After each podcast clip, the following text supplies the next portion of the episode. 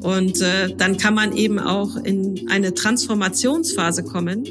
Nicht einfach, ich sag mal, von, von dem eigentlichen fossilen Kraftstoffen, die wir jetzt nutzen, in die Wasserstoffära sozusagen zu springen, sondern eine Transformation dazwischen vorzusehen. Und ich glaube, das, das kann man einfach nur auch den Politikern mitgeben, ähm, da doch nochmal Technologie offener zu, zu schauen. Was kann man eigentlich nutzen und wo äh, brauchen wir uns das Leben vielleicht nicht ganz so schwer zu machen, wenn man auch in eine Transformation geht, ähm, die vielleicht allen dann auch einfacher fällt, diese zu realisieren. Chefgespräch, ein Podcast der Wirtschaftswoche.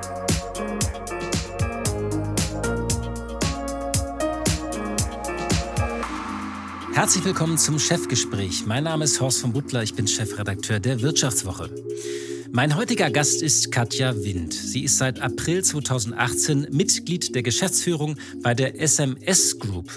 Dahinter verbirgt sich ein Weltmarktführer aus Düsseldorf für den metallurgischen Anlagenbau, also für den Bereich der sogenannten Hütten- und Walzwerkstechnik. Und damit ist SMS ein Ausrüster für die Stahl- und Aluminiumindustrie. Ein paar Sätze zu meinem heutigen Gast. Die gebürtige Rheinländerin hat in Produktionslogistik an der Universität Hannover promoviert, später in Bremen dazu geforscht und gelehrt, ehe sie 2014 die Führung der privaten Jacobs University übernahm. Sie galt als eine der renommiertesten Nachwuchsforscherinnen der Republik und 2018 wechselte sie in die Wirtschaft. Und dieser Wechsel war der Einstieg bei der SMS Group. Dahinter verbirgt sich ein Familienunternehmen mit viel Tradition. Hauptaktionär ist der Unternehmer Heinrich Weiß und die Familie. 1871 wurde das Unternehmen gegründet. Es hat 14.400 Mitarbeiter und macht einen Umsatz von 3,1 Milliarden Euro. Wie viele Stahlwerksausrüster litt auch SMS bei dem Einstieg von Frau Wind unter der Branchenkrise, denn es gab zu viel Stahl auf dem Markt, vor allem zu viel billigen Stahl. Seitdem gab es noch einige andere Krisen, die Frau Wind erlebt hat, aber zuletzt eben auch Rekordaufträge, die SMS im Sommer vermelden konnte. Und gleichzeitig geht es natürlich bei Stahl und Aluminium um eine Frage, die unser Land beschäftigt und auch ein wenig zerreißt. Wie viel Industrieland können und wollen wir noch sein? Und damit herzlich willkommen, Katja Wind. Schönen guten Tag. Frau Wind, Sie haben unter anderem zur Katastrophenlogistik geforscht. Was genau erforscht man denn da? Oh, das war ganz zu Beginn meiner Zeiten als Professorin. Da haben wir uns mal mit äh, den ganzen äh, Themen rund um Katastrophen, da gab es, glaube ich, gerade eine Flutwelle in einem anderen Land, äh, mal beschäftigt, wie man relativ schnell resilient äh, wieder Logistikketten aufbaut. Ähm, muss aber dazu sagen, das war kein Kernforschungsthema, was ich gemacht habe, ähm, äh, sondern ich habe mich im Speziellen eher mit äh, damals schon mit Selbststeuerung, also der autonomen Produktion beschäftigt. Und dazu hatten wir auch einen Sonderforschungsbereich. Und simuliert man das dann so an, an Modellen oder hat, nimmt man dann auch reale Fälle, also äh, Vorbilder aus der Geschichte, wo man das dann irgendwie nachvollzieht und so ein bisschen auch ähm, äh, konkrete Case Studies hat? Da versucht das immer datenbasiert zu machen. Das war zumindest mein Ansatz, also dass man äh, versucht über zum Beispiel Versicherungen auch ähm, solche Daten zu erhalten, äh, um dann tatsächlich zu ähm, herauszubekommen, wo sind konkrete Schwachstellen, wo, wo sind eigentlich die bedürftigsten Situationen, die man sofort bedienen muss und wie schafft man es dann, ähm, nicht nur, ich sag mal landläufig vorbereitet zu sein, sondern äh, im effizientesten Sinne solche Lieferketten quasi aus dem Schlaf erwecken zu können. Äh, auch wenn nichts mehr geht. Äh, und da ist äh, sicherlich äh, viel da, was auch zum Beispiel große Logistikdienstleister, auch da gibt es ja solche Disaster Response Teams, äh, die dann ad hoc in die in diese Region fliegen und dann dort ähm, mit solchen Überlegungen, die man sich vorab natürlich dann stellt, äh, wie kann man dann relativ schnell mit Bordmitteln solche Ketten wieder aufbauen, das dann auch realisieren. Und gibt es da so irgendwelche Lessons to learn? Also wer ist da besonders erfolgreich? Gibt es da so eine Faustformel für Resilienz? Ich habe mich damals äh, mit Systembiologen zusammengetan und mit Biologen, die das in der Biologie erforscht haben. Also es gibt da ähm, ja Szenarien von Pflanzen oder auch nicht nur Szenarien, also äh, in der Natur Realitäten, die stattfinden, äh, wie sich Pflanzen ähm, in allen möglichen Umgebungssituationen derart anpassen, dass sie relativ schnell, auch wenn es längere Zeiten zum Beispiel ohne Wasser gibt, äh, dann auch wieder aktiv werden können und wachsen können aus Samen heraus, die sich schlafen legen. Also die speziell für solche Situationen vorsorgen. Und, äh, Spannend. Und da kann, da kann man was ableiten von Pflanzen. Das haben wir versucht, ja. Wir haben da äh, verschiedene Szenarien uns mal angeschaut und haben dann überlegt, wie können wir das auf Logistik übertragen. Das haben wir auch gemacht, zum Beispiel mit dem Stoffwechsel äh, im menschlichen Körper ähm, und haben geschaut, wie kann man zum Beispiel daraus neue ähm, Reihenfolgeregeln für Auftragsabfolgeregeln äh, ableiten in der Produktion. Also das war sehr spannend. Da haben Aus wir dem Körper auch. ja, ja aber eine Zelle, eine Zelle, eine Zelle ist eine Produktionseinheit für mich, äh, weil man letzten Endes da auch Rohstoffe hat, die ankommen, die über ähm, Enzyme, das sind im Prinzip die äh, Werkzeugmaschinen zu Proteinen äh, in hochvariantenreicher Form produziert werden. Und erstaunlicherweise schafft eine Zelle trotz hoher Fluktuation von außen äh, immer konstant äh, diese Art von Proteinen zu produzieren. Und das ist natürlich sehr spannend äh, für Logistiker beziehungsweise Produktionstechniker, das zu erforschen. Und äh, da gab es auch einige Veröffentlichungen zu und äh, da haben wir einiges äh, gemeinsam erforscht. Und da habe ich auch gemerkt, wie wichtig ähm, ja äh, eigentlich äh, Diversität im Sinne von unterschiedlichen Perspektiven einbringen, gerade in der Forschung, aber natürlich auch darüber hinaus dann im Unternehmen wichtig ist. Und was für Pflanzen sind das dann zum Beispiel? Also sind das dann irgendwelche Kakteen oder sind das äh, äh, andere Pflanzen, die sich irgendwie anpassen, um zum Beispiel dann Dürreperioden zu überstehen? Das kann ich Ihnen jetzt gar nicht mehr genau sagen, welche Pflanzen das waren. Wir haben eigentlich diese Phänomene uns angeschaut. Es war gar nicht mehr wichtig, was für ein Pflanzentyp das war. Das kann Ihnen sicherlich ähm, dann die Biologen besser beantworten als ich, sondern eher das Phänomen dahinter und wie das funktioniert hat. Und wie man darauf gekommen ist als Pflanze sozusagen, also wie das sich entwickelt hat über die Evolution hinweg. Und das sind einfach ähm, Themen, die haben mich damals beschäftigt. Ich muss sagen, das ist jetzt etwas, äh, wo ich jetzt etwas anders drauf schaue, natürlich im Sinne von autonomer Produktion, auch resiliente Steuerung für unsere Stahlwerke unserer Kunden. Aber äh, es ist nicht mehr das Thema, dass ich da so tief jetzt in der Forschung äh, unterwegs bin.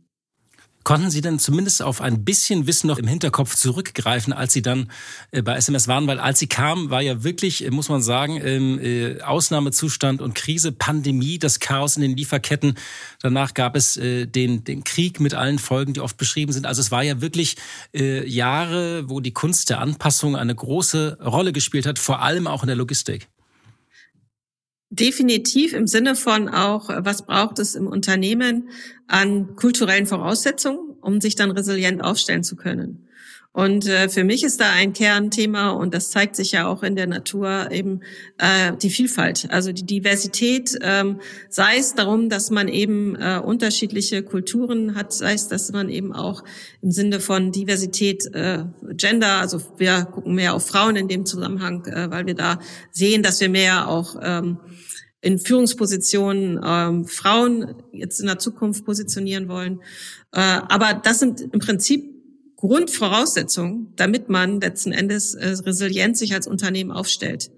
Äh, wir haben aber beispielsweise auch spezielle Themen, die wir im Bereich äh, Cyber Security vorhalten. Also, dass man beispielsweise immer Teams hat, die trainiert sind darauf, relativ schnell Systeme wieder hochzufahren oder auch wieder aufzusetzen. Aber die dann auch permanent trainiert werden. Also für uns der Kern ist, dass man halt dann auch sich vorbereitet, gerade in kritischen Infrastrukturen, ähm, dass man dort halt auch äh, Teams vorhält, die in der Lage sind, schnell wieder diese kritischen Infrastrukturen hochzufahren. Aber auch das ist natürlich eine Frage der Ressourcen und äh, auch des Geldeinsatzes. Und das richtig an den Stellen dann auch ähm, einzusetzen, das ist die Herausforderung. Ich glaube, da haben wir äh, auch aus dem heraus, was wir ja an Erfahrung mitbringen hier im Unternehmen, aus der 150-jährigen Geschichte, aber andererseits auch aus den ähm, aus der, einer diversifizierten Aufstellung, äh, dass wir eben jetzt schauen, dass wir weltweit sowieso unterwegs sind, aber interkulturell auch äh, die Hintergründe in den Führungspositionen haben. Äh, das hilft uns sehr, dort auf die richtigen Ansätze zu kommen. Ich habe äh, eine Sache habe ich noch halb verstanden, ähm, was praktisch diese Resilienz zum Beispiel in Lieferketten mit Diversität zu tun hat, weil wenn mir irgendwie ein Zulieferer in China wegbricht oder in der Ukraine, ähm, hilft mir ja auch nicht, wenn ich irgendwo eine Frau auf einer Position habe. Oder habe ich das falsch verstanden? Also es geht darum, unterschiedliche Perspektiven auf ein Problem zu bringen. Das ist der Grundansatz dahinter. Und das äh, sehe ich überall, also ob Sie jetzt in der Forschung gucken, ob Sie jetzt konkret an äh, Wirtschaftsthemen gucken oder ob Sie jetzt äh, in die äh, Bereiche gehen, die Sie jetzt gerade ansprechen, spricht ein Zulieferer weg, was mache ich jetzt? Es geht darum, ähm, Entscheidungen zu fällen und die Entscheidung, die aus unterschiedlichen Perspektiven äh, vorab eben zu reflektieren. Äh, und dann die Option, vielleicht ergibt sich da noch eine Option, an die ich gar nicht gedacht habe, weil ich jetzt plötzlich noch eine andere Perspektive mit reinbringe, die mich dann wirklich zu einer besseren Lösung führt. Und ich glaube, dafür ist Diversität einfach erforderlich. Und natürlich in Führungspositionen, gerade wenn wir ähm, sehr komplexe Systeme, ich habe gestern auch einen Vortrag gehalten zu, ja, ich habe das provozieren komplizierte Komplexität genannt, äh, weil wir im Anlagenbau natürlich immer mit ähm, sehr, sehr komplexen Problemstellungen zu tun haben, allein schon aus der schieren Anzahl und der Vielfalt und auch der Dynamik äh, in unseren äh, Produkten und dann auch Projekten auf der Baustelle, dass wir teilweise aber auch Entscheidungen dann unter hochgradiger Unsicherheit oder auch ähm, Unwissenheit der Zukunft natürlich fällen müssen. Und das bleibt auch nicht aus. Also manchmal in der Tat hilft auch ähm, Diversität da nicht. Dann müssen Sie einfach eine Entscheidung fällen. Aber soweit es geht, können Sie natürlich diese Entscheidung unterstützen durch verschiedene Perspektiven durch die Nutzung auch von äh, künstlicher Intelligenz, äh, weil wir im Computer viel besser Muster erkennen können aus sehr, sehr vielen Einflussgrößen. Und das können Sie natürlich ähm, dann in einer solchen Situation auch, wenn Sie die Zeit dazu haben, mit einsetzen. Würde ich gerne später nochmal vertiefen. So dieses Thema Resilienz und Anpassungsfähigkeit ist ja, glaube ich, so eines der großen Themen gewesen angesichts der vielen Krisen, die wir äh, erleben. Ich würde vielleicht gerne noch, äh, bevor wir auf Ihre Person kommen, noch zu einer zweiten äh, Sache kommen, die Sie mal erforscht haben, die auch ungewöhnlich klingt. Also Stoffwechsel von Zellen fand ich ja auch schon ungewöhnlich spannend. Sie haben mit Musikwissenschaftlern versucht, Produktionsdaten hörbar zu machen, weil wir Menschen in unserer Umwelt mehr hören als sehen. Was waren da denn die Erkenntnisse? Ja, das Thema Sonifikation, das war damals ein Thema, was ich mit einem ähm, äh, einem Wissenschaftler, der auch ausgebildeter Pianist war, äh, angegangen bin. Und äh, das ist natürlich eine Schnittmenge zu Musik und äh, Mathematik, die hier zum Tragen kommt. Und es ging darum, äh, Rückmeldedaten aus der Produktion zu verklanglichen. Und die Idee dahinter war, dass wir dann quasi Engpässe aus dieser äh, wieder Kombinatorik unterschiedlicher Parameter, die man jetzt viel schneller hat quasi abspielen können, die Engpasssituation heraus hat hören können. Um damit eher in eine, ja, immer wieder eine prädiktive Logik zu kommen, also vorhersagend in der Zukunft dann eher auf solche Engpässe zu kommen und dagegen angehen Was höre ich da? Was höre ich da? Also das war dann im Prinzip ein Frequenzspektrum, was man natürlich einerseits hören konnte. Ich muss sagen, das muss man schon auch hören können, aber auch die Frequenzspektrum dahinter haben wir natürlich analysiert und auch in die Mustererkennung gebracht. Also es ging immer in beide Richtungen. Äh, der Hintergrund dazu war, dass ähm, man konnte, ich glaube, es war damals die Cassidian-Sonde, die äh, in die ähm, in die Saturn-Ringe reingeflogen ist. Und man konnte eigentlich nicht, nicht ausmachen, rein von den Daten her, die man gesehen hat, wann ist das eigentlich so. Erst als man die vertont hat, konnte man sofort hören, wann dieser Eintritt war. Äh, das war eine, eine Inspiration dazu. Und der Mensch kann grundsätzlich viel besser unterschiedliche Muster hören, als dass wir sie mit dem Auge erkennen können. Das ist ja ein Grund auch, warum man zum Beispiel die Herzfrequenz im Krankenhaus dann immer mit so einem Piepton versieht. Weil wenn da eine Veränderung stattfindet, hören Sie das sofort. Und äh, das ist eben aus rein sichtbaren Daten, wenn Sie da nicht ständig drauf gucken und äh, aufmerksam da äh, hinschauen, nicht erkennbar. Und das wollten wir nutzen auch für die Produktion. Und daraus ist auch eine schöne Dissertation entstanden. Und äh, wir haben dieses Thema äh, vertieft. Und, und wird das auch genutzt oder haben Sie das bei SMS auch mal eingesetzt? Das konkret habe ich nicht bei SMS eingesetzt. Äh, wir könnten da sicherlich auch noch mal hingucken, was man da nutzen kann, vielleicht im konkreten Anwendungsfall. Ich setze ein äh, diese Mustererkennung, äh, was natürlich nicht nur von meiner Forschung herkommt, aber das äh, machen wir gerade bei der SMS äh, Digital, also bei unserer Digitalisierungsgruppe in Verbindung mit all den Daten aus der Elektrik und Automation, denn wir haben ja zig Sensoren in so einer Anlage, in so einem Warmwalzwerk zum Beispiel. Äh, und dann bringen wir eben die unterschiedlichen Parameter äh, gemeinsam quasi in eine in einen hochdimensionalen Raum in diese Nachbarschaftskonstellation, so dass man erkennen kann, ob aus der Kombination von verschiedenen Parametern Vorhersagen äh, für uns ersichtlich sind. Also dass dann ein Fehler passiert zum Beispiel. Also ein Oberflächenfehler dann zum Beispiel auf einem Coil, also auf einem Band äh, für die Stahlindustrie, dass wir dann verhindern können, bevor es auftritt, weil wir es rechtzeitig sehen. Also sozusagen dieses Vorausschauende. Und vielleicht noch eine letzte Frage zur Musik. Höre ich dann irgendwie einen schrillen Ton oder ein Pfeifen oder dass ich dann so als Produktionsleiter bin? Also Sie gehören okay, eine, Veränderung in dem Klangspektrum. Und das war natürlich zu erforschen, weil das ist auch da nicht ganz einfach zu sehen, ist es das jetzt, was ich hören will, oder ist das was einfach zufällige Parameter sind von außen, äh, die immer wieder auftreten. Also Sie brauchen da auch eine statistische Basis, um daraus dann ein Muster tatsächlich hörtechnisch identifizieren zu können. Spannend. Vielleicht kann ich auch mal so Musik in, äh, in der Produktion äh, unserer Redaktion einsetzen. Mal gucken, was ich da hören würde. Wahrscheinlich auch äh, ein bisschen, ja, manchmal äh, eine Sinfonie, manchmal auch ein wirres Konzert. Kommen aber mal auf Ihre Person und springen mal so ein paar Jahre zurück. Als Sie 1988 Ihr Maschinenbaustudium in Hannover begonnen haben, waren Sie eine von zehn Frauen unter 600 Männern. Wie war das Gefühl damals im Hörsaal? Das ist schon äh, in dem Sinne anders natürlich, äh, weil man sich da immer auch sehr beobachtet fühlt als Frau, äh, wenn man mit so wenigen weiblichen Kommilitonen da so unterwegs ist. Man gewöhnt sich aber relativ schnell daran. Ähm, dennoch ist mir in Erinnerung geblieben, es ist, wäre toll, wenn wir da mehr Frauen bekommen, also junge Frauen auch gerade, die dann sich mehr in technischen Fächern auch ähm, äh, einschreiben und auch bereit sind, diese technischen Fächer dann zu studieren wenn wir suchen jetzt äh, händeringend technischen Nachwuchs und wollen unbedingt auch unseren Anteil gerade im Bereich ähm, Frauen im Ingenieurbereich äh, erhöhen. Und ich versuche immer wieder jetzt auch jüngere Frauen davon zu überzeugen, weil der Arbeitsmarkt einfach so unglaublich gut ist im technischen und Bereich. Erfolgreich? Erfolgreich, aber auch, ich sag mal, von dem Angebot her auch an Positionen und auch an Möglichkeiten wir fördern ja auch gerade das Thema, wenn wir, äh, wenn jetzt junge Familien dann gegründet werden, wie kann man beides machen? Also wie kann man sowohl Familiengründung, aber auch Karriere verfolgen? Was können wir als Nein, Unternehmen? Ich meinte jetzt erfolgreich, im, sind Sie in Bezug auf Ihre Rekrutierungsbemühungen und Überzeugungsbemühungen erfolgreich? Das ist noch äh, schwierig, würde ich sagen. Also okay.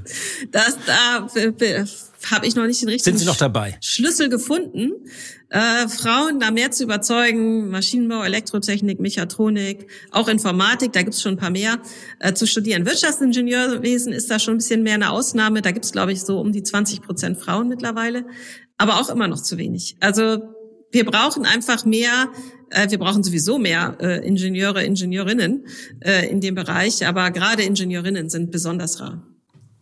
Sie haben mal gesagt, dass Sie sich schon damals in den 80er Jahren als Exotin gefühlt haben, aber nie erlebt haben, dass Sie nicht ernst genommen wurden. Ist das wirklich so? Also gab es nicht mehr irgendwie so einen blöden Witz? Also nicht ernst genommen worden, das äh, kann ich unterstreichen. Also das war wirklich so, dass ich mich da auch wahrgenommen gefühlt habe, ganz normal. Also ich glaube, wenn man sich dann immer so fühlt, als wenn man ähm, quasi in einer Sonderrolle ist und äh, und alle anderen anders auf einen schauen, dann provoziert man das vielleicht eher. Ich glaube, die gleichberechtigte automatische äh, Wahrnehmung dessen, dass man eigentlich da keinen Unterschied machen sollte. Das ist die richtige also Herangehensweise aus meiner ähm, Erfahrung. Und natürlich ist es einfacher, und deswegen plädiere ich ja dafür, dass mehr Frauen das letzten Endes auch machen, wenn da nicht diese Diskrepanz ist. Äh, denn man fühlt sich natürlich wohl in einem Umfeld, wo man genauso viele Frauen wie Männer um sich herum hat. Das ist einfach natürlicher. Und ich denke, das ist etwas, äh, wo wir alle nur dran arbeiten können und versuchen können, in dem Fall eben junge Frauen zu überzeugen, in diese Studienfächer zu gehen. Aber ich habe auch häufig Männer als Förderer erlebt. Also es ist sowohl als auch. Ich habe jetzt nicht ähm, die Diskrepanz da so massiv wahrgenommen, äh, dass ich als Frau quasi in einer benachteiligten Rolle gewesen bin. Haben Sie noch Kontakt zu den neun anderen unter diesen 600? Nein, habe ich nicht mehr. Also das hat sich damals schon, da gab es schon Kontakte natürlich, klar, aber das hat sich nicht durchgezogen. Ähm, dazu habe ich weiter noch im Ausland und äh, war zu viel auch in anderen Bereichen unterwegs. Das hat sich nicht ergeben. Genau, Sie waren ja auch am MIT, an dem berühmten äh, MIT in den USA. Dort ist es ja völlig normal, dass viel mehr Frauen in den technischen Fächern forschen. Da, der Frauenanteil lag damals schon bei 50 Prozent. War das tatsächlich für Sie dann so eine andere Welt und Atmosphäre? Das war schon eine andere Atmosphäre, wenn ich mich da hineinversetze. In meinem Lab allerdings damals äh, waren es äh, auch fast nur Männer. Aber insgesamt an der Universität, also am MIT, gab es schon viel mehr Frauen. Das war deutlich spürbar, aber auch sichtbar natürlich. Und die Atmosphäre als solche habe ich als sehr positiv erlebt, sehr offen, sehr transparent, sehr frei. Also nicht ähm, in dem Sinne diese Fragen, die wir uns stellen, hat man sich da gar nicht gestellt. Ja, also gibt es da irgendwie äh, weniger Frauen als Männer, die technische Fächer studieren? Das gab es da gar nicht, diese Themen. Sie haben eben äh, schon mal äh, davon gesprochen, dass wir zu wenig Ingenieurinnen und Ingenieure haben. Insgesamt gehen dem Land ja die Ingenieure aus. Die, mhm. die Zahl der Erstsemester Maschinenbau ist um fast die Hälfte äh, gesunken. Ähm, und Sie tun was dagegen. Was ist in Ihrer Erfahrung nach, was wäre so der größte Hebel, um das mal wirklich zu ändern? Fängt es in der Schule schon an mit der Ausbildung oder muss man anders werben? Was ist da so Ihre Erfahrung, wenn Sie dafür trommeln? Also ich plädiere dafür, wirklich ähm, spielerische Ansätze zu finden, auch schon im Kindergarten äh, Technik ähm, Kindern nahezubringen, sowohl Jungen als auch Mädchen. Äh, und äh, da finde ich, gibt es viele tolle Konzepte, äh, wie man wirklich Praxisbeispiele, ob man nun mit so einem Arduino dann wirklich so eine Schaltung zusammenbaut, programmiert und ausprobiert, einen Roboter baut, ein Auto baut. Ähm, oder auch später dann, ich bin ganz begeistert, äh, in Berlin habe ich mir angeschaut, dieses Tumus Center. Äh, das ist unter diesem Stichwort äh, Creative Coding, also wo, wo Jugendliche, ich glaube vom Alter 14 bis, bis 18 quasi spielerisch lernen über Kreativität, äh, also über grafische Herangehensweisen, über Aufgaben, die auch aus der Musik kommen zum Beispiel, äh, dann programmieren zu lernen. Äh, und das ist wirklich ein Ansatz, der, finde ich, fantastisch ist. Äh, so etwas wollen wir auch aufbauen äh, und darüber dann auch Kinder oder Jugendliche, die vielleicht nicht so einen einfachen Zugang zur Bildung haben, da über diese Schiene mit dazu holen, dass das einerseits Technik Spaß macht Andererseits aber auch man darüber dann tatsächlich tolle Jobs kriegen kann und auch eine super Karriere ausführen kann, weil einfach auch in dem Bereich gerade der Nachwuchs gesucht wird. Wie kam es eigentlich, dass Sie Maschinenbau studiert haben? Das war ja auch außergewöhnlich, Ende der 80er. Ich habe früher angefangen in der Schule, ähm, damals war das relativ neu, das Fach Informatik zu wählen und habe früh Programmieren gelernt äh, und habe darüber so den ersten Zugang äh, zu Technik bekommen. Es war damals natürlich Commodore 64. Ich habe noch, ich habe noch äh, Assembler gelernt und also das waren natürlich noch ganz andere Zeiten, ähm, als man das angefangen hat in der Schule äh, zu unterrichten. Und ich habe dann eigentlich einen klassischen Weg erst gehabt als Leistungskurse. Damals hatte ich nämlich Wirtschaft gewählt und eine Sprache Französisch und habe dann aber festgestellt, also Wirtschaft ist schon okay, aber das ist nichts, was ich dauerhaft machen will, nicht studieren will. Und ich habe dann ein Praktikum gemacht damals beim Bremer Vulkan der Werft in Bremen. Äh, oh, ja. Auch ein Stück Wirtschaftsgeschichte. Genau, damals gab's die noch. ähm, acht Wochen lang Grundpraktikum äh, bei den Maschinenschlossern.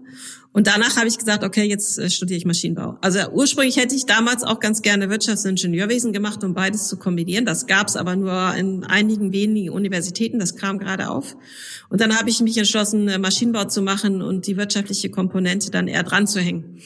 Und das war für mich auch äh, im Nachgang wirklich die richtige Entscheidung. Äh, Maschinenbau öffnet halt, äh, auch wie andere technische Fächer, eine Vielfalt von Möglichkeiten, die man später machen kann, die, an die man vielleicht gar nicht denkt, wenn man anfängt, Maschinenbau zu studieren, man denkt, naja, äh, ich gehe dann vielleicht zum Automobilhersteller und äh, entwickle dann irgendwie Motoren mit oder äh, gucke mir dann an, wie, wie die nächste Generation Autos aussieht, sondern es, man entwickelt ja viel mehr darüber hinaus an Fähigkeiten, wie ich zum Beispiel dann in die Produktionslogistik äh, oder Produktionsplanung und Steuerung zu gehen, wo sie dann tatsächlich auch sich mit ähm, den Daten drumherum beschäftigen äh, und dann anfangen, auch die Daten zu analysieren. Und dann konnte ich auch wieder meine Informatik-Expertise damit einbringen.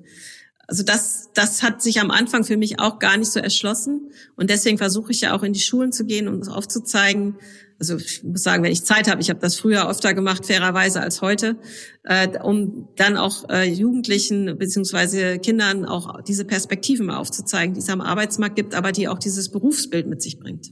Die haben wahrscheinlich alle Angst, weil es heißt immer, Maschinenbau ist ein so schweres Studium und man muss äh, sehr gut in Mathe und Physik sein und überhaupt. Äh, stimmt das denn? Aus meiner Sicht äh, kann man alles lernen. Heutzutage, ich bewundere da auch immer meine Kinder, äh, dass die das mittlerweile etwas einfacher haben, was ja gut ist, dass äh, die viele, viele dieser Lehrinhalte ja vermittelt werden, auch über Videos zum Beispiel. Auch über Flip Classroom Konzepte, über ganz andere Möglichkeiten auch an die Inhalte heranzukommen. Also aus meiner Sicht kann man klar sagen, alles ist erlernbar und es gibt mhm. mittlerweile ganz andere Lehr- und Lernmethoden, um das sich zu erschließen. Sie haben Ihre Familie erwähnt. Ähm, eine Frage, für die sich, die sich ja für viele Frauen stellt, die Karriere machen, ist das, was Sie mal Familienlogistik äh, genannt haben. Ähm, als Sie noch an der Uni waren in Bremen, da war für Sie und Ihren Mann klar, ähm, beide wollen Kinder und Karriere und dann waren Sie in den ersten Jahren dafür zuständig, dass Ihre drei Kinder zu den Hobbys gefahren wurden. Sie haben sich gekümmert, weil Sie an der Uni ein bisschen flexibler waren. Äh, nun kann man lesen, ist Ihr Mann dran und kümmert sich in Bremen um die zwei Töchter, äh, um die zwei Söhne und die Tochter.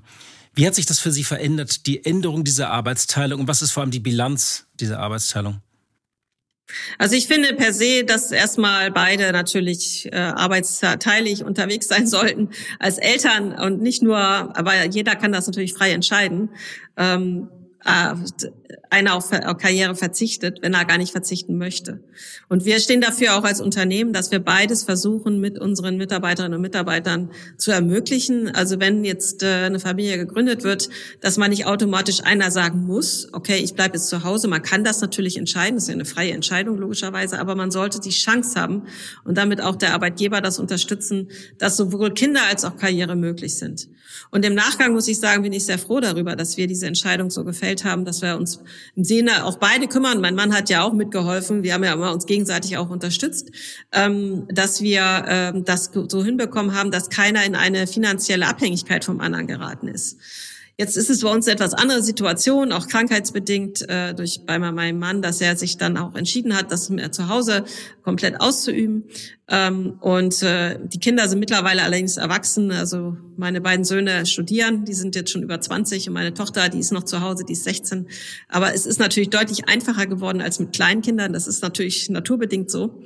Und ich kann nur aus meiner Erfahrung empfehlen, also gerade auch jungen Frauen, die ja häufiger in der Rolle sind, dann äh, sich die Frage zu stellen, wie kombiniere ich das alles, die finanzielle Unabhängigkeit zu wahren, aber gleichzeitig auch ähm, jungen Männern, dass die auch teilhaben an der Familienarbeit und damit auch eine engere Beziehung zu den Kindern aufbauen und man das gemeinsam eben schafft. Ich glaube, das ist auch ein Schlüssel für unsere Gesellschaft in der Zukunft, wie wir einerseits mit den Anforderungen auch der jungen Generation besser umgehen wollen äh, und andererseits eben auch eine gerechtere Verteilung der Ressourcen. Und wir als Unternehmen, wir, wir sollten, äh, soweit es geht, eben auch das ermöglichen und äh, machbar machen, so dass wir dann eben auch Karrieremodelle eröffnen, die es auch trotz Kinder, kleiner Kinder, die Chancen auch geben, Karriere in einem Unternehmen zu machen, auch in anspruchsvollen Positionen. Und Sie pendeln? Ja, genau. Ich pendel am Wochenende nach Bremen äh, und bin am Sonntagabend dann wieder in Düsseldorf. Aber der Rhythmus geht oder ist anstrengend? Das geht. Ich bin in meinem äh, Job sowieso viel unterwegs. Ähm, letzten Endes äh, sind wir weltweit aktiv. Äh, da ich da auch zuständig bin, neben den Themen der digitalen Transformation nach innen und außen sozusagen, aber auch für das Servicegeschäft weltweit und die Elektrikautomation und wir haben unsere, die Region auch in der Geschäftsführung aufgeteilt. Ich fliege jetzt diese Woche noch nach China ähm, und dann ist man eigentlich Reisen gewöhnt und das äh, ist keine große Umstellung. Sie wurden 2014 Präsidentin der damals angeschlagenen Privatuniversität äh, äh, Jacobs University in Bremen. Wie sah damals Ihr Plan aus, das Ganze zu drehen? Wie sind Sie vorgegangen? Ich habe damals, ähm, glaube innerhalb von vier Wochen mit einem Team ähm, diese Restrukturierung dann vorbereitet und geplant und aufgesetzt. Es gab da unterschiedlichste Themenblöcke natürlich ja naturgemäß, die sie dann angehen, wie sie halt in Restrukturierung vorgehen dass sie sich eben das Produktspektrum angucken. Wir haben natürlich eine Universität, was äh, Produktspektrum Bildung und Forschung hatte oder hat. Äh, und äh, dann natürlich die ganzen Finanzströme, die, die eingesetzten Kosten dafür und wo wollen wir eigentlich stehen, was sieht, wie sieht die Vision letzten Endes aus. Das umfasste sehr, sehr viele andere Bereiche, wie man jetzt ähm, das Marketing verbessert, wie wir den Einkauf, also den äh, Sales verbessern, also den Vertrieb hin zu den Studierenden, bis hin auch zum Aufbau neuer Geschäftsfelder. Ich habe damals mich intensiv damit beschäftigt, wie können wir, es war ja noch eine etwas andere Zeit, ähm, äh, sogenannte, also Executive Education, also Ausbildung auch gerade im Bereich Digitalisierung für chinesische Unternehmen, für Mitarbeiterinnen und Mitarbeiter von chinesischen Unternehmen machen. Ich war dann sehr häufig in China, habe dort quasi Akquise betrieben, um ein neues Geschäftsfeld aufzubauen, um weitere Einnahmen auch für diese Universität zu ermöglichen. Also es war ein ganzer Blumenstrauß von ganz unterschiedlichen ähm, und schon ein Turnaround, nicht? Das war ein absoluter Turnaround, ja, weil man doch mit sehr viel weniger Fördermitteln auskommen musste und die dann selber auch erwirtschaften musste. Äh, das ist Gott sei Dank auch gelungen. Es war aber auch ein doch ein anstrengendes Unterfangen, natürlicherweise. Normalerweise ist das ja auch äh, nicht äh, verwunderlich, wenn man so etwas startet und ähm, ja auch einen solchen kulturellen Wandel damit verbindet. Was haben Sie aus dieser Zeit in Sachen Management und Führung mitgenommen? Also zum einen ist es wichtig, dass man, äh, wenn man jetzt in einer, in einer Führungsposition ist, ähm, dass man eine, eine Vision, eine klare Strategie auch nach vorne vorgibt. Dass man aber auf der anderen Seite äh, ganz klar auch ähm, die Argumente und Überzeugungen rüberbringen kann an die Mitarbeiterinnen und Mitarbeiter, warum das eigentlich stattfindet, warum man das macht und äh, dass man dort auch die Menschen emotional packt, äh, dass sie sehen, okay, das ist der richtige Weg den kann ich mitgehen. Also, dass sie tatsächlich diese Führungswirkung auch ausüben. Und äh, das ist eine Herausforderung, die ist immer in, in Veränderungsprozessen äh, vorhanden. Und das ist das, was mich auch hier mitbegleitet. Also ein Stück weit kommt man ja in solchen Positionen aus dem rein Managen heraus äh, und versucht dann wirklich äh, die Menschen mitzunehmen und tatsächlich denen zu zeigen, wo man jetzt ähm, die Zukunft für das Unternehmen auch sieht und dass das eben auch eine Zukunft ist, die man gemeinsam gehen kann und die auch eine gute Zukunft äh, beinhaltet. Worin unterscheidet sich eigentlich die Führung einer Hochschule von der Führung eines Unternehmens oder ist da vieles auch ähnlich? Weil Sie haben ja gerade so mit klassischen Vokabeln auch so des Krisenmanagements äh, gesprochen. Aus meiner Sicht jetzt in der Vergangenheit mal, äh, mal reinfühlend, die Universität war nicht viel anders als das, was man auch hier im Unternehmen macht, wenn es um Veränderungsprozesse geht. Sicherlich war das die Größe eine andere. Es war ja nun wir haben 15.000 Mitarbeiter. Das war dort mit einem Universität äh, von 130 oder 100 Professoren waren wir damals, glaube ich, und dann entsprechend vielen Mitarbeitern, 1600 Studenten. Das war natürlich eine andere Größenordnung. Ähm, aber dennoch ähm, ist der Prozess als solche und das, was Sie als Führungsaufgabe dort haben, gleich. Ich glaube, bei der Jacobs University damals, heißt ja jetzt Constructor University, war es für mich noch eine größere Herausforderung, weil wir halt ständig auch in dem in der öffentlichen Wahrnehmung standen. Ähm, und das ist dann nochmal von, von der Wahrnehmung her, wie präsentiert man innen wie außen, wie kommuniziert man das so, dass es eben auch eine Außenwirkung hat, die äh, auch die Universität nicht nur negativ dastehen lässt in einem solchen in einem solchen Change-Prozess, sondern eben auch das Positive herüberbringt. Das war herausfordernd das eben gleich mitzudenken und mitzuüberlegen, aber auch tatsächlich in diese externe Kommunikation direkt reingehen zu müssen teilweise.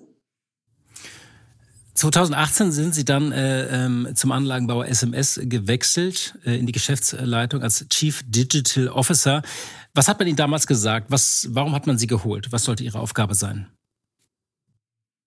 Ich hatte naturgemäß als Professorin immer schon eine enge Anbindung an die Industrie. Ich habe äh, neben meinem eigentlichen Professorenjob, also bevor ich Präsidentin an der Jacobs University wurde, habe ich immer schon auch quasi Unternehmensberatung in Unternehmen gemacht, habe die Prozesse optimiert, habe von den technischen Systemen kommt die Daten mir angeschaut in meinem Team und habe dann eben äh, in Richtung der Kosten- und Zeitoptimierung äh, die Unternehmen dann beraten, aber auch dann bis zur Durchführung äh, dessen auch mitbegleitet und der Umsetzung der jeweiligen Maßnahmen. Und äh, da war ich eben viel auch in der Stahlindustrie unterwegs. Und das war dann auch der Anknüpfungspunkt zu SMS zu kommen. Äh, wir sind ja nicht nur Anlagenbauer für die Stahlindustrie, sondern auch für ähm, alle anderen metallurgischen äh, Werkstoffindustrien wie Aluminium oder auch Nichteisenmetalle. Und insofern war das für mich relativ verwandt von den Inhalten her, was ich bisher schon gelernt hatte über diese Art von Industrien, unsere Kunden quasi.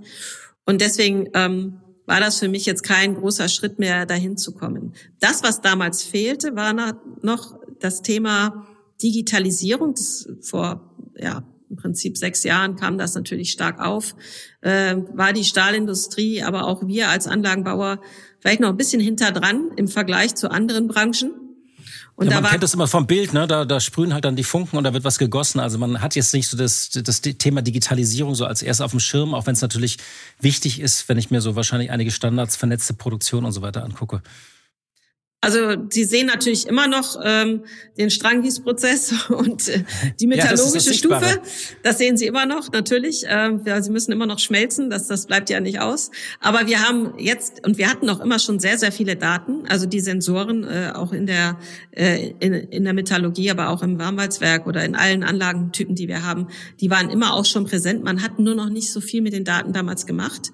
Äh, jetzt sind wir natürlich äh, mit der ganzen künstlichen Intelligenz ähm, in einen Bereich gekommen, wo wir mittlerweile eben auch für unsere Kunden direkt die Anwendung programmieren und direkt unsere Kunden mitnehmen, äh, um die Anlage besser steuern und auch auf einem besseren ähm, Leistungsgrad zu halten.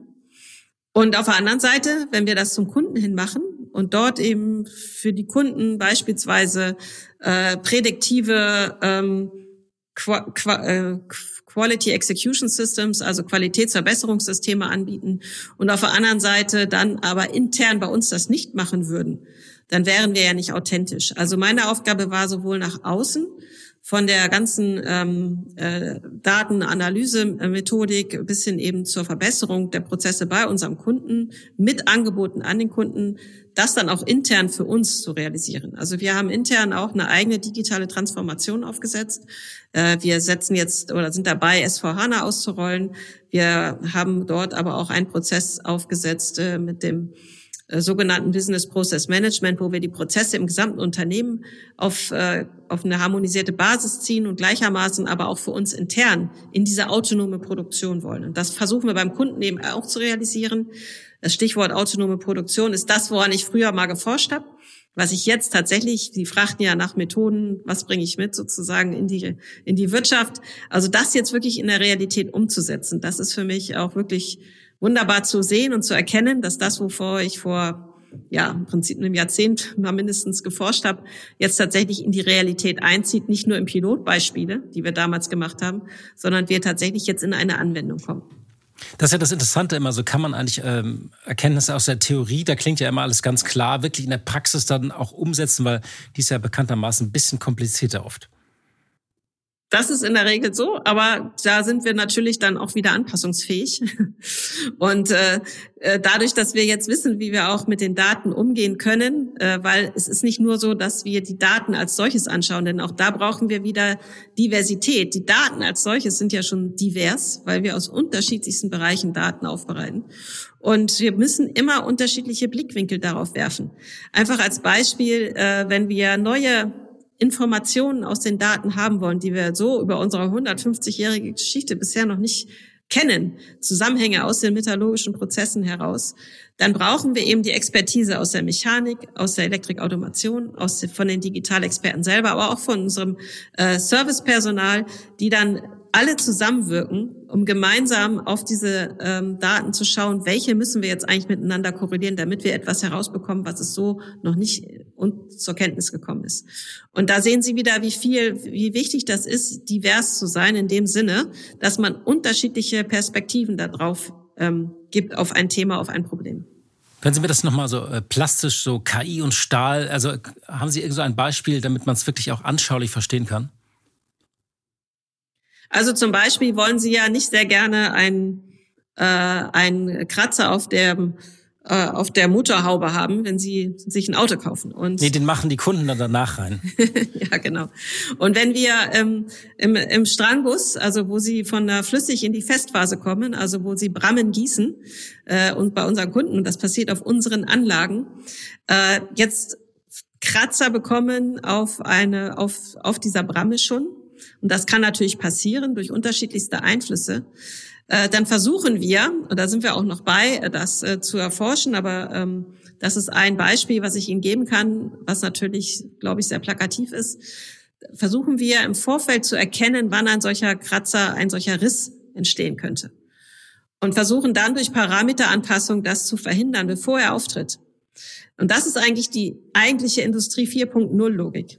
In der 3.0 Logik haben Sie eigentlich einen, Fehler, der da ist und Sie analysieren, warum ist der aufgetreten und versuchen beim nächsten Mal zu verhindern. In der 4.0 Logik gehen Sie eben in diese künstliche Intelligenz. Sie schauen sich die Kombination von Parametern an und die dann zu etwas führen, nämlich zu einem Fehler und versuchen dann durch das lernende System diese Parameterkombination frühzeitig genug vorherzusehen und dann anzupassen, sodass sie nicht auftritt. Und Super, das, das, hätte ich gerne auch mal beim Einparken, dass ich äh, vorher schon sehen kann, ob ich irgendwo eine Delle oder einen Kratzer reinmache.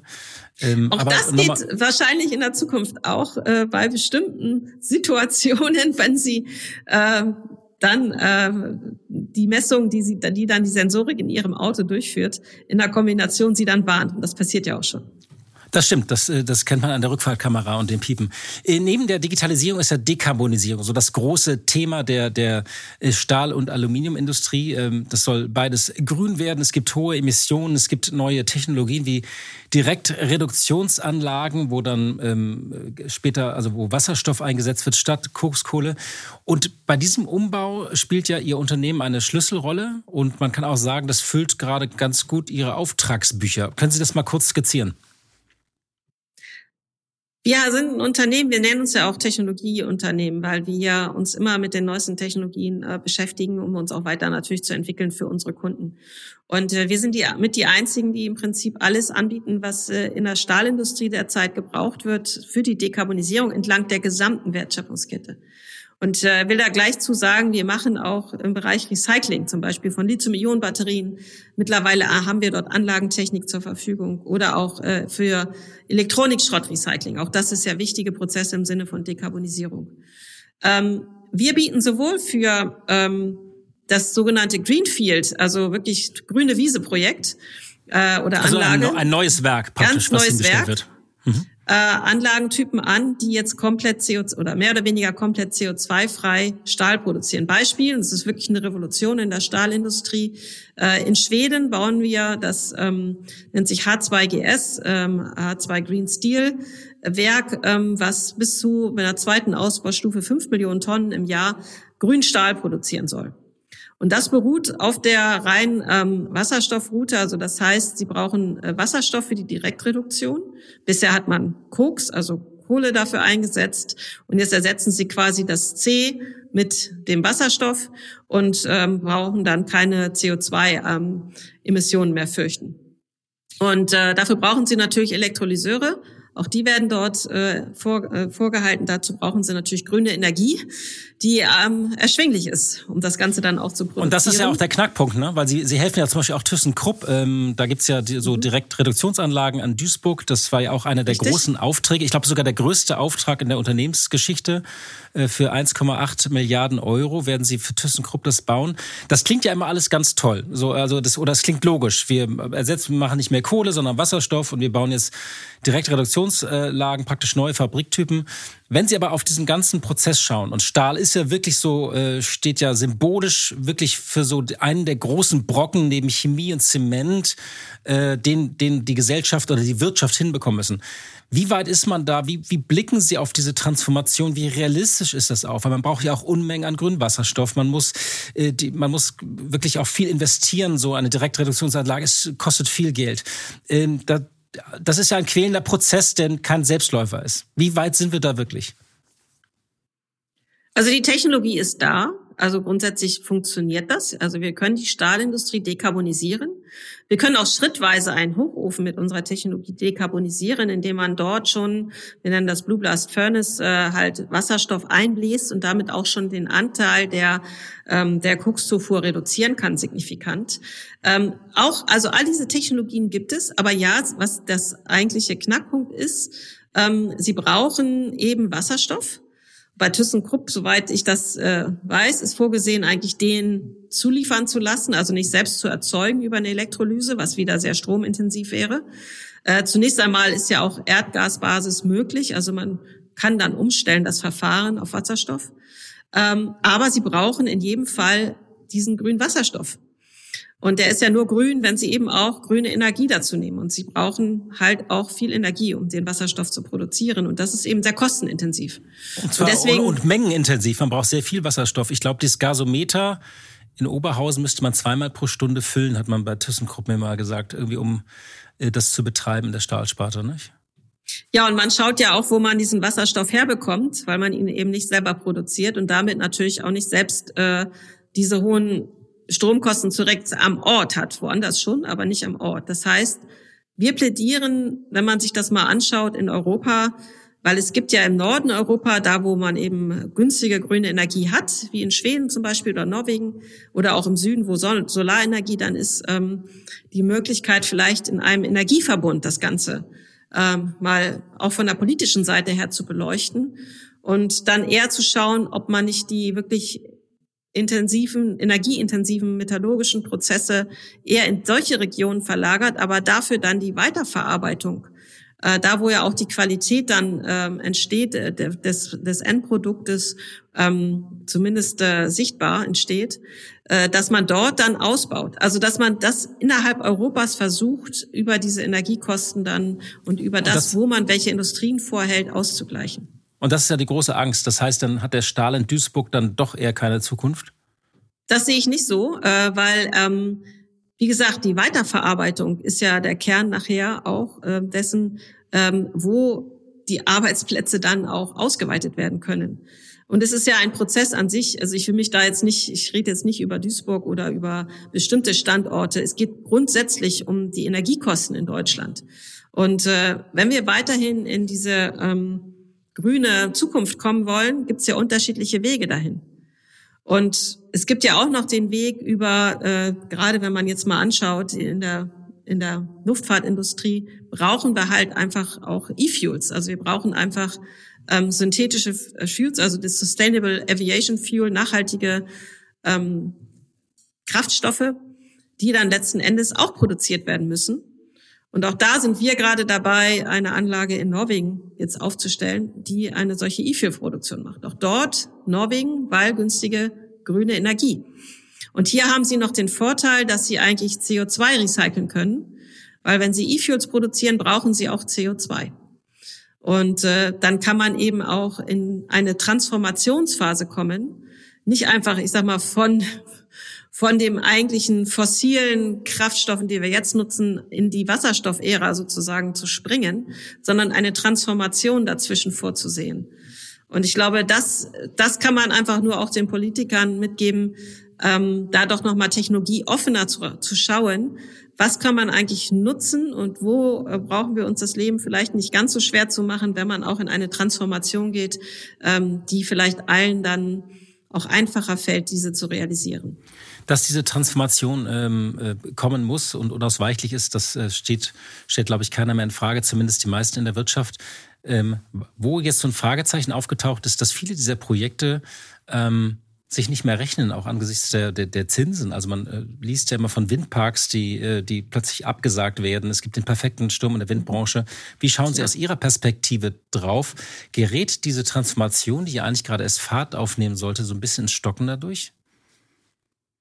Auf jeden Fall. Also wir brauchen ja mehr Windkraft, äh, denn nur das ist ja dann mit der grünen Energie zu machen, wenn wir keine Kernkraft mehr wollen, wenn wir andere Energieformen einfach äh, nicht mehr vorsehen, dann müssen wir in diese neuen Energien reinkommen. Und das ist sicherlich ein Hindernis. Also das ist etwas, äh, wo die Politik gefragt ist, da die Weichen richtig zu stellen, dass es funktioniert. Sie haben gesagt, Sie fahren nach China, ein bisschen anderes Thema. Jetzt äh, machen noch eine China-Reise. Ähm, eine, eines der großen Themen ist die Abhängigkeit von China. Wie schauen Sie auf diese Debatte? Wir haben uns äh, als SMS Group ähm, jetzt auch nach der ganzen äh, Krise äh, in China einerseits auch unabhängiger gemacht über die andere Form der Lieferkettensteuerung, also nicht nur aus China, sondern Alternativen vorzusehen. Äh, das ist zum einen. Und zum anderen, auch wir sind dabei, uns in China entsprechend, ähm, sagen wir, ein Stück weit ähm, neu zu positionieren und zu schauen, ähm, wie können wir an dem Markt noch teilhaben, ohne zu viel in das Risiko zu gehen. Aber wir können auch nicht ähm, wegschauen und sagen, also der Markt existiert nicht. Das ist einer der, also der größte Markt äh, für unsere, zumindest mal unsere Branche. Und äh, wir können ihn nicht ignorieren, aber sehr wohl uns darüber im Klaren sein, welche Risiken auch äh, global sozusagen dann auf uns zukommen können. Was heißt das dann konkret? Also man bereitet sich auf das Szenario zum Beispiel auch eines Taiwan-Krieges vor, dass man die Gesellschaft dann abspaltet oder ähm, eine eigene Unit dort führt oder das ist gerade die Frage, die wir uns stellen. Da sind wir noch nicht äh, komplett ähm, entschieden. Aber natürlich haben wir das ähm, jetzt gerade mit Russland durchgemacht und alles abgekappt und äh, kein Geschäft mehr dort. Ähm, das ist ein, etwas, wo man auch als Unternehmen natürlich nicht blauäugig durch die Welt geht und sagt, sowas kann nie wieder passieren.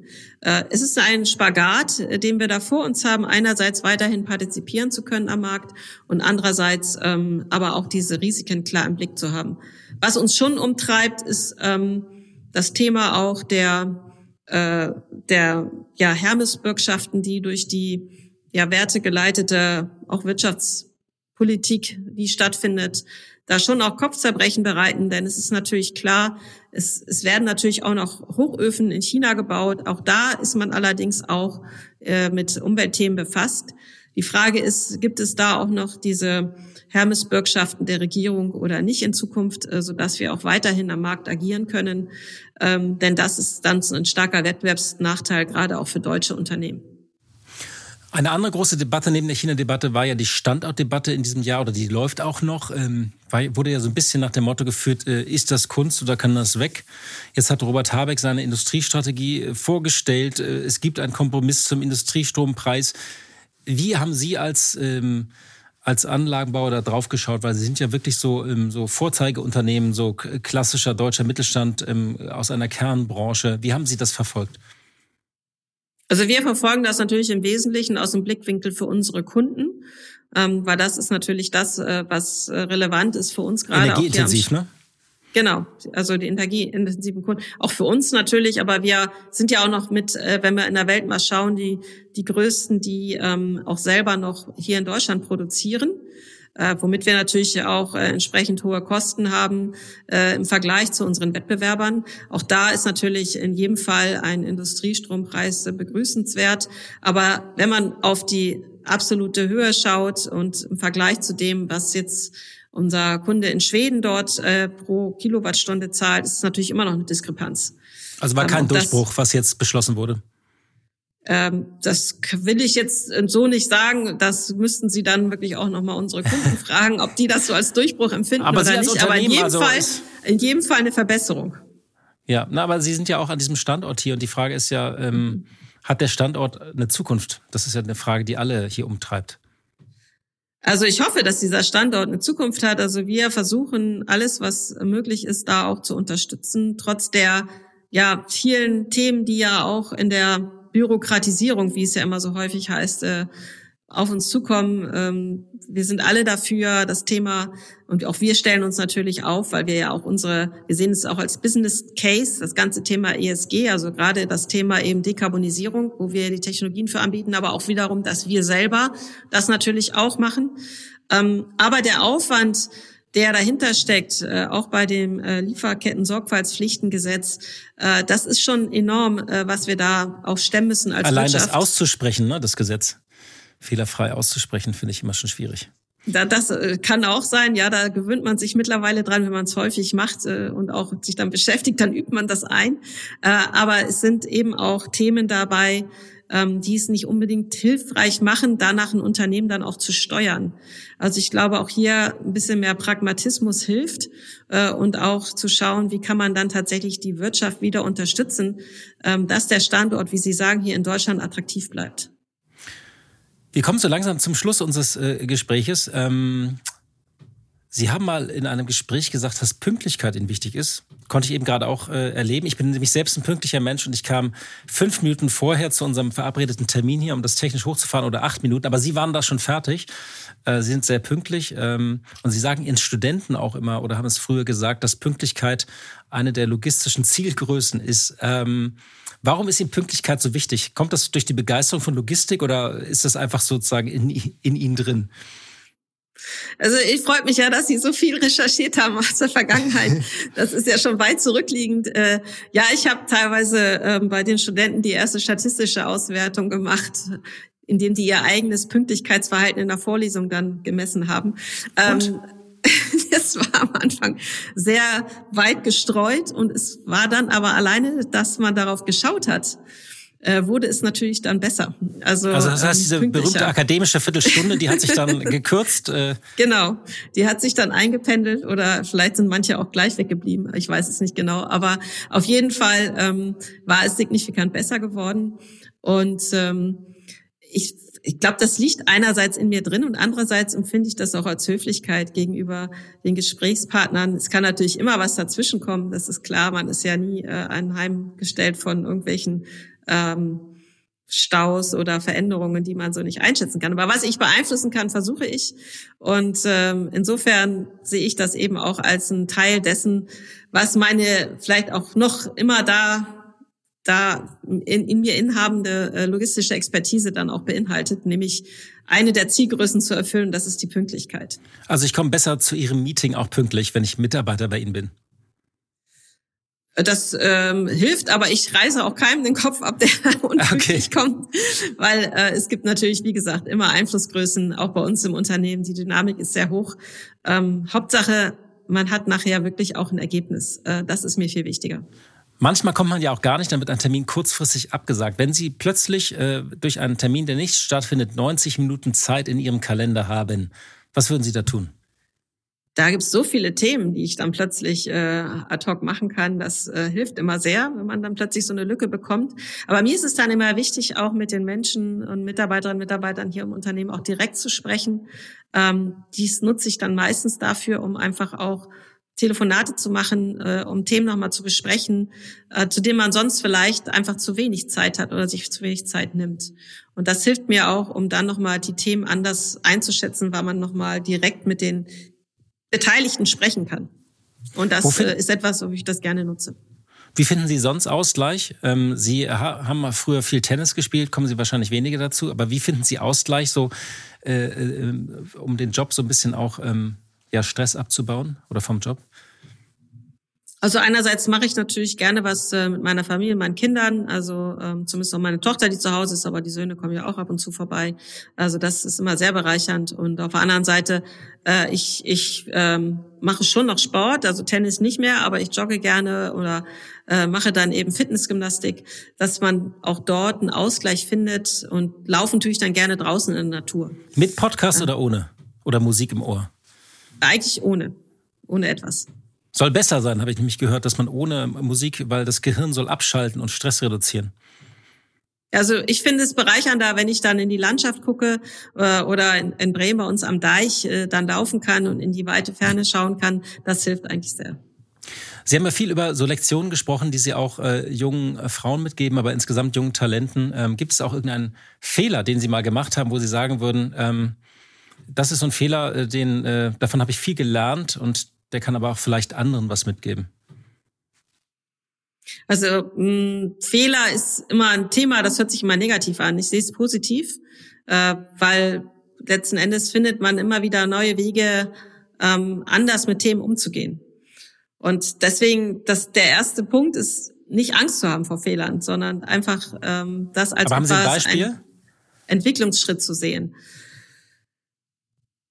Ähm, Beispiel, also was mir als erstes einfällt, ist der, ist in dem Sinne auch kein Fehler, aber ich kann sagen, was mein Kompromiss im Leben gewesen ist. Äh, ich wollte eigentlich äh, nie wirklich an der Universität länger bleiben.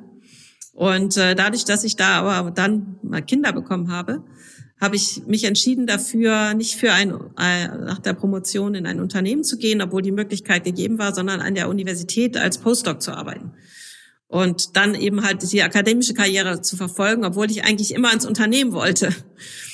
Das habe ich natürlich jetzt äh, seit 2018 auch wahrgemacht äh, und dadurch, dass ich aber den Weg dann in dem akademischen Bereich gegangen bin, wie ich ihn gegangen bin, ist rückblickend das auch kein Fehler mehr gewesen, sondern eine Bereicherung. Aber in dem Moment habe ich das als Kompromiss empfunden, wo ich zurückstecke. Und manchmal ist das ja auch etwas, was in der ja in der Natur der Sache gegeben ist, ähm, dass man das tut, aber dann das Beste daraus macht und seine eigentlichen Ziele aber nicht aufgibt. Äh, und tatsächlich dann wieder ähm, vielleicht auch beides miteinander vereinbaren kann. Ist auch ein schönes äh, Thema. Wir hatten ja am Anfang die Kunst der Anpassung. Ich glaube, die Kunst des Kompromisses ist auch eines. Äh, Frau Wind, vielen Dank für diese Einblicke in Ihr Leben, Ihre Karriere und äh, auch in die, äh, in die ja praktisch Geschäfte eines Anlagenbauers für die Stahl- und Aluminiumindustrie. Vielen Dank für das Gespräch und für Ihre Zeit. Danke Ihnen. Liebe Hörerinnen und liebe Hörer, haben Sie Fragen an unsere Gäste im Chefgespräch oder vielleicht eine Idee, wen wir unbedingt mal einladen sollten? Dann schreiben Sie uns und wenn Ihnen das Chefgespräch gefällt, dann bewerten Sie uns auch gerne. Feedback können Sie gerne senden an chefgespräch.vivo.de De und Sie können wie immer auch in die Shownotes schauen. Für treue Hörerinnen und Hörer des Podcasts habe ich natürlich immer ein Angebot, vor allem auch nach dem großen Relaunch unserer Wirtschaftswoche unter vivo.de-neu. Ich danke erstmal für Ihre Zeit und wir hören uns in der kommenden Woche wieder. Machen Sie es gut.